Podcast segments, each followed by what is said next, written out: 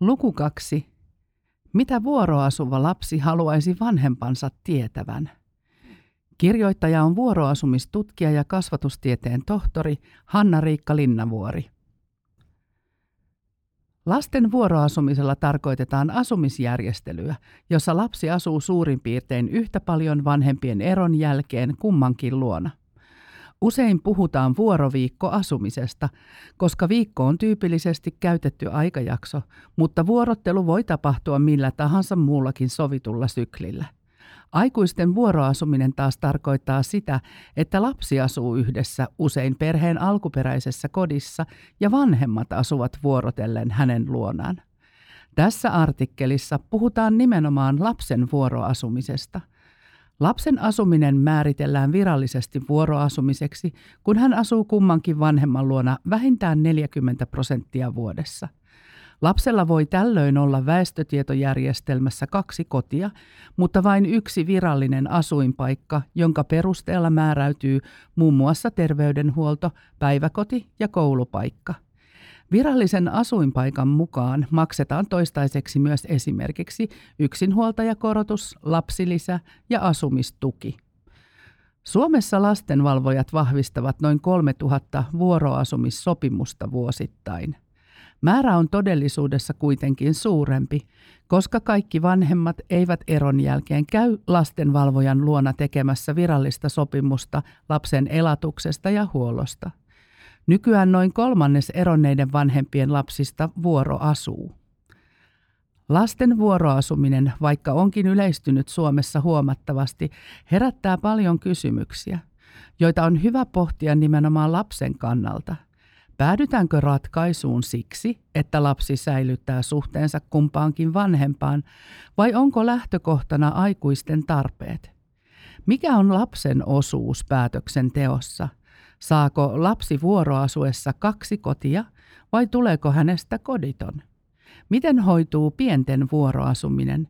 Entä miten vuoroasumisesta voi selvitä murrosikäisen kanssa, joka ilmoittaa muuttavansa asumaan vain toiseen taloon, jos ei saa tahtoa läpi tässä talossa? Sopiiko vuoroasuminen vain niille perheille, joissa vanhemmat pystyvät sopimaan asioista, vai voidaanko sitä toteuttaa myös silloin, kun vanhemmat riitelevät tai eivät halua tavata toisia lainkaan? Pitääkö sovitusta systeemistä joustaa, kuinka paljon ja kenen takia? Pohdin muun muassa näitä kysymyksiä lasten vuoroasumiskokemuksia kartoittaneen pitkittäistutkimukseni pohjalta. Kirjoitukseni punainen lanka on lasten ja nuorten vastauksista koostamani kirje eronneille vanhemmille. Aiheesta laajemmin löytyy kirjasta Kaksi kotia, selviytymisopas vuoroasumiseen. Hei vanhemmat!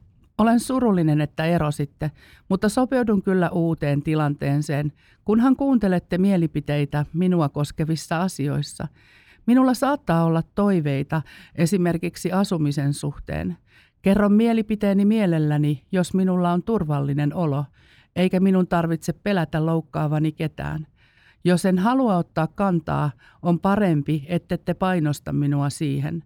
Toivon myös, ettei minun tarvitse kantaa vastuuta teidän aikuisten hyvinvoinnista.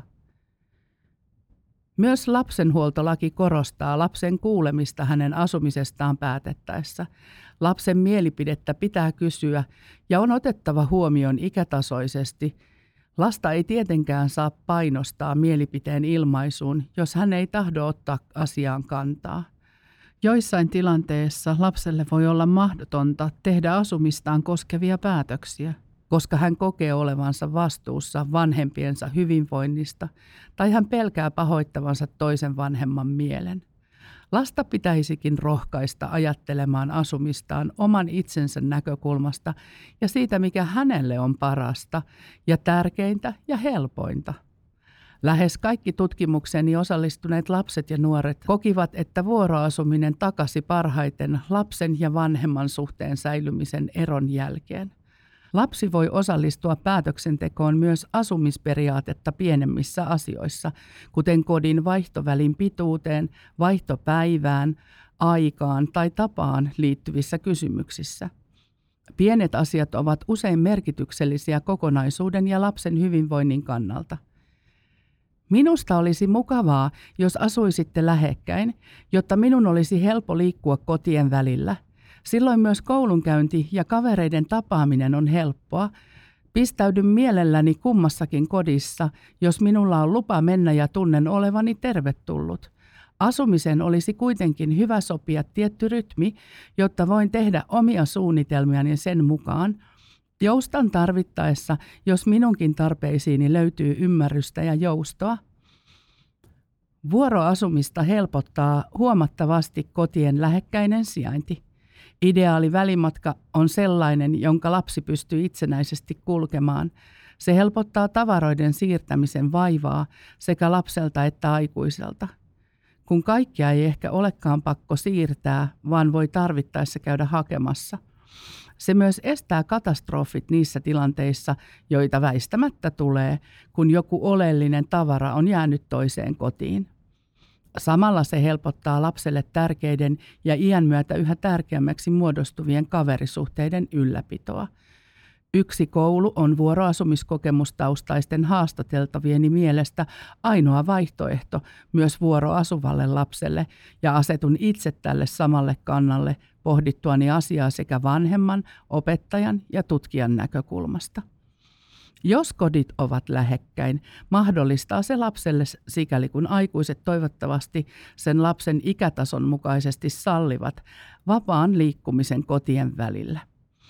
Tämä ei kuitenkaan tarkoita sitä, että lapsi päättäisi mielensä mukaan, missä hän kulloinkin asuu. Lapsella on hyvä olla tiedossa rytmi, jonka mukaan hän on kummankin kodin vastuulla, kuten palaa kotiin, syö ruuan ja nukkuu. Yhteisymmärrykseen perustuva joustavuus sekä lapsen ja aikuisten tarpeiden mukaan on tietenkin suotavaa, että kaikkien elämä ja yhteistyö helpottuu, kun on tiedossa, ettei sovittuja aikoja ole kiveen hakattu. Mikäli aikuisilla on ristiriitoja, on parasta sopia aikatauluista kirjallisesti ja mahdollisimman tarkasti. Joustoa löytyy toivottavasti ajan myötä. Kun toinen vanhempi esittää poikkeusta sovittuun, on hyvä asettua itse hänen asemaansa ja muistaa, että voi joskus itsekin tarvita vastapalvelusta. Lapsen tarpeet ovat etusijalla.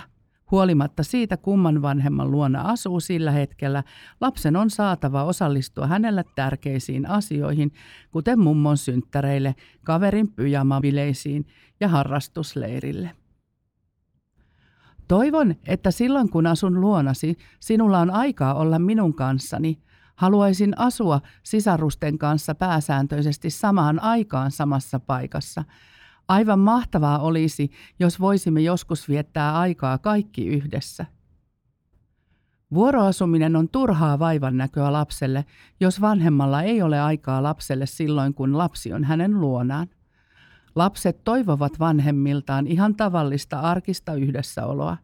Monet vanhemmat pyrkivät tekemään enemmän töitä ja harrastamaan silloin, kun lapsi on toisen vanhemman luona. Sisarukset ovat vuoroasuvalle lapselle tärkeitä, koska heidän kanssaan on jaettu samankaltainen ja toisaalta ainutkertainen lapsuuden vuoroasumiskokemus. Yhdessä asuvat sisarukset ovat lapselle ne ihmiset, joiden kanssa hän on lapsuudessaan asunut eniten yhdessä. Siksi on tärkeää, että sisarukset muuttaisivat kodista toiseen pääsääntöisesti yhtä aikaa. Välillä voi viettää aikaa eri paikassa ja huomata siten, että ärsyttävät sisarukset ovatkin ihan mukavia, heitä tulee jopa ikävä. Lapsina vuoroasuneet sisarukset ovat aikuisina mitä todennäköisimmin toisilleen hyvin läheisiä ja tärkeitä.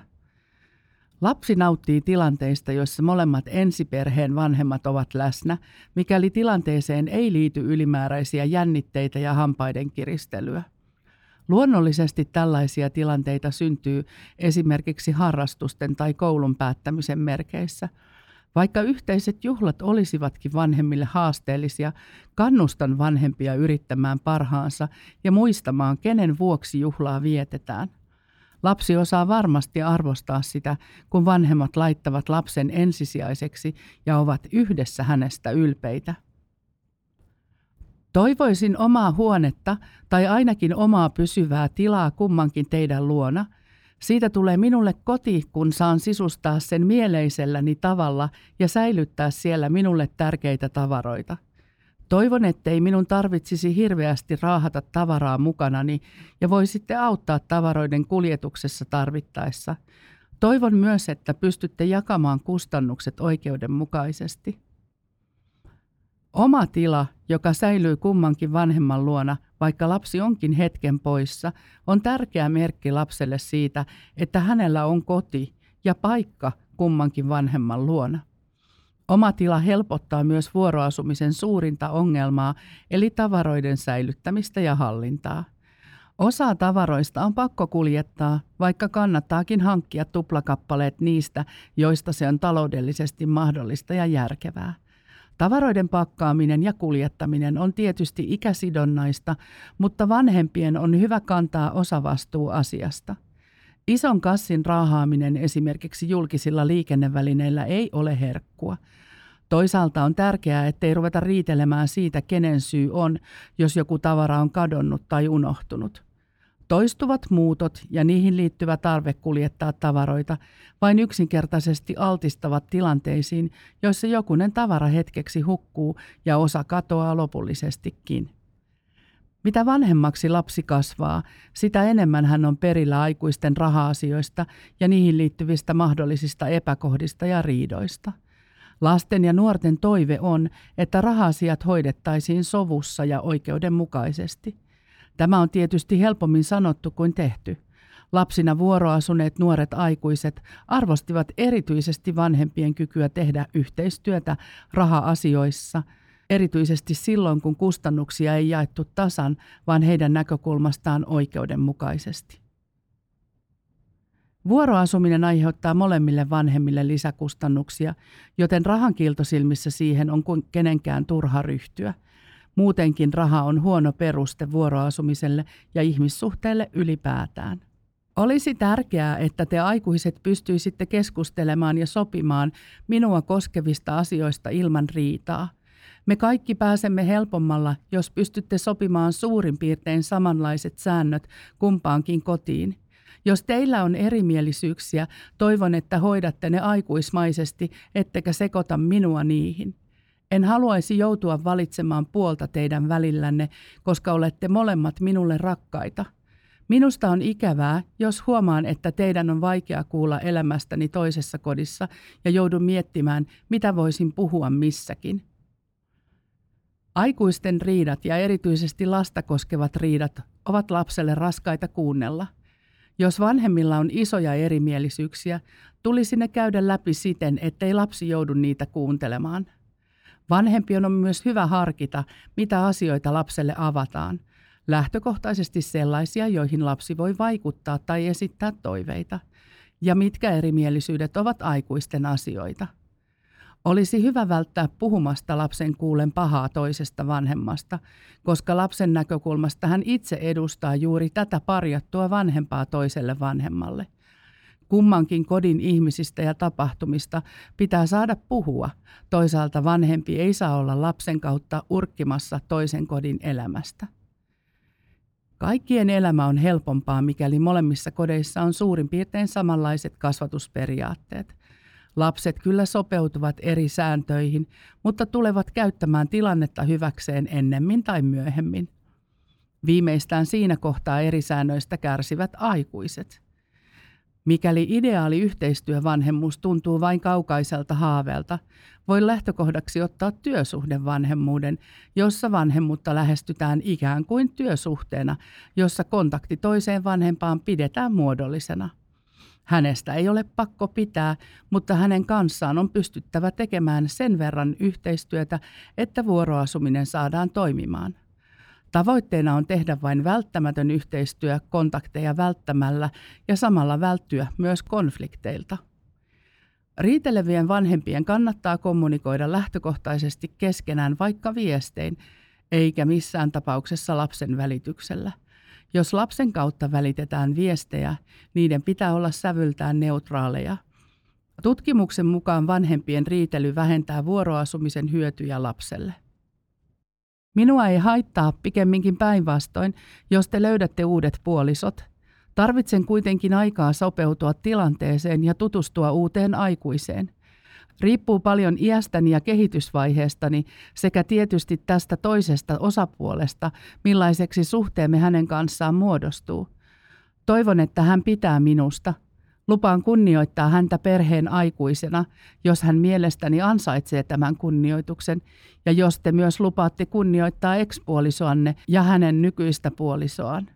Jos perheeseen tulee tätä kautta lisää lapsia, on se ok, kunhan kaikille riittää tilaa ja kaikkia kohdellaan tasapuolisesti. Vanhemman uusi puoliso on lapselle iso asia. Se voi olla positiivinen muutos, jos lapsi saa sitä kautta elämäänsä uuden turvallisen aikuisen.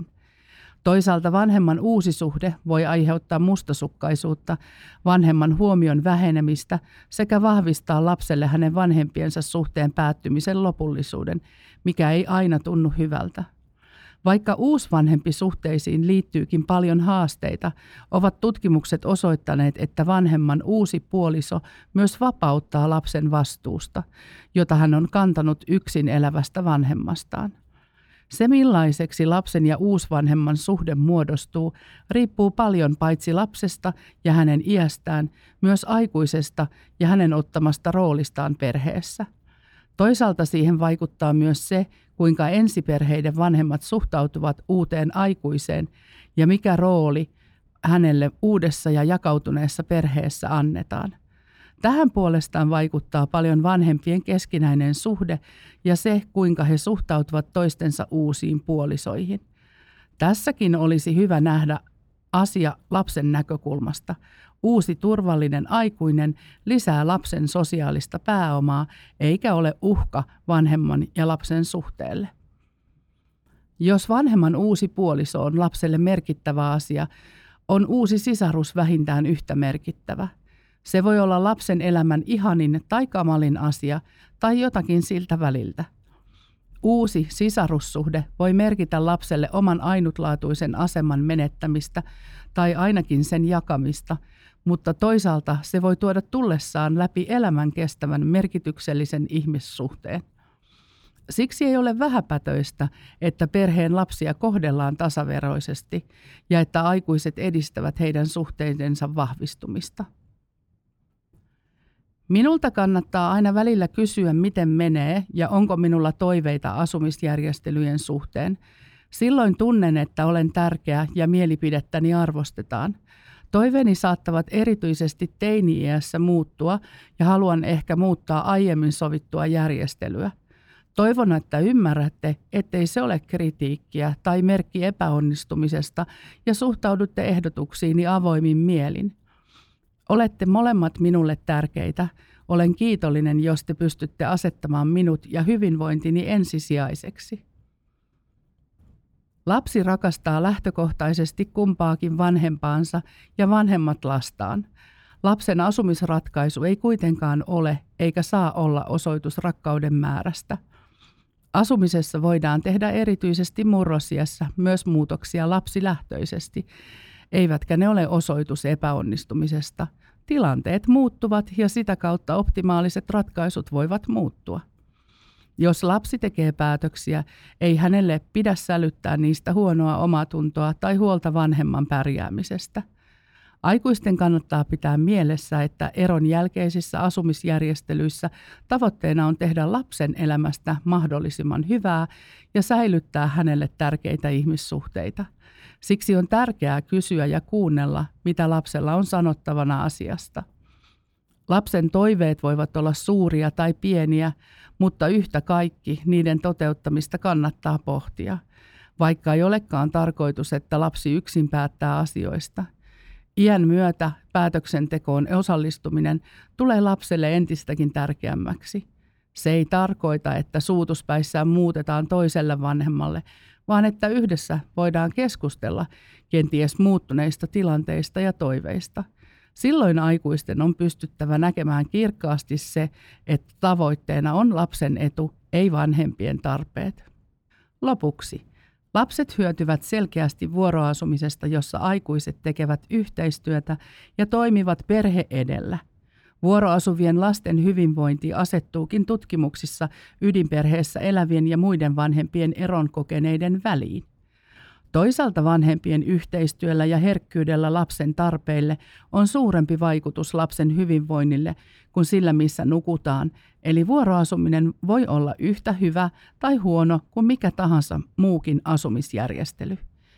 Mitä nuorempi lapsi on, sitä tärkeämpää kuitenkin on suhde kumpaankin vanhempaan, sillä mikäli suhdetta ei synny varhaislapsuudessa, on sen syntyminen myöhemmin haastavampaa. Pienillä lapsilla, jotka eivät vielä voi olla pitkää aikaa erossa ensisijaisesta hoivaajasta, yövierailut ja hoiva vahvistavat kiintymyssuhdetta kumpaankin vanhempaan.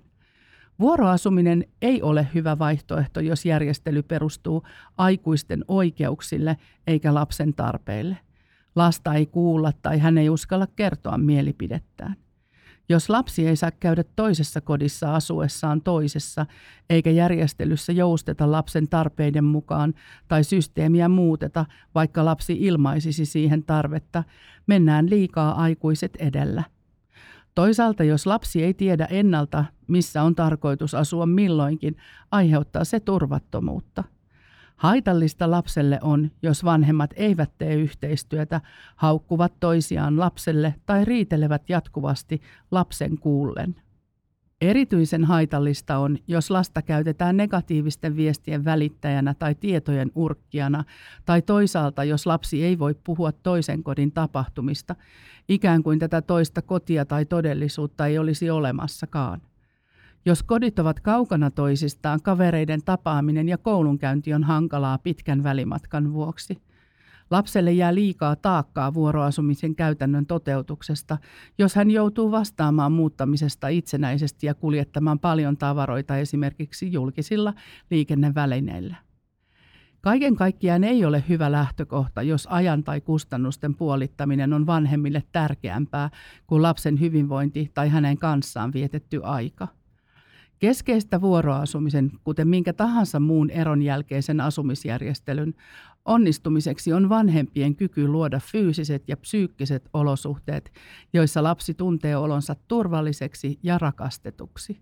Hän kokee, että hänellä on mahdollisuus tulla kuulluksi ja että järjestely on luotu vastaamaan ensisijaisesti hänen tarpeitaan. Kodista toiseen on lyhyt matka, joten lapsi voi helposti ja vapaasti tavata kumpaakin vanhempaansa, jotka tekevät yhteistyötä hänen parhaakseen. Aina tilanne ei ole näin ihanteellinen, mutta se on hyvä pitää mielessä kirkkaana tavoitteena. Onhan kysymys kuitenkin oman, mutta yhteisen lapsen parhaasta.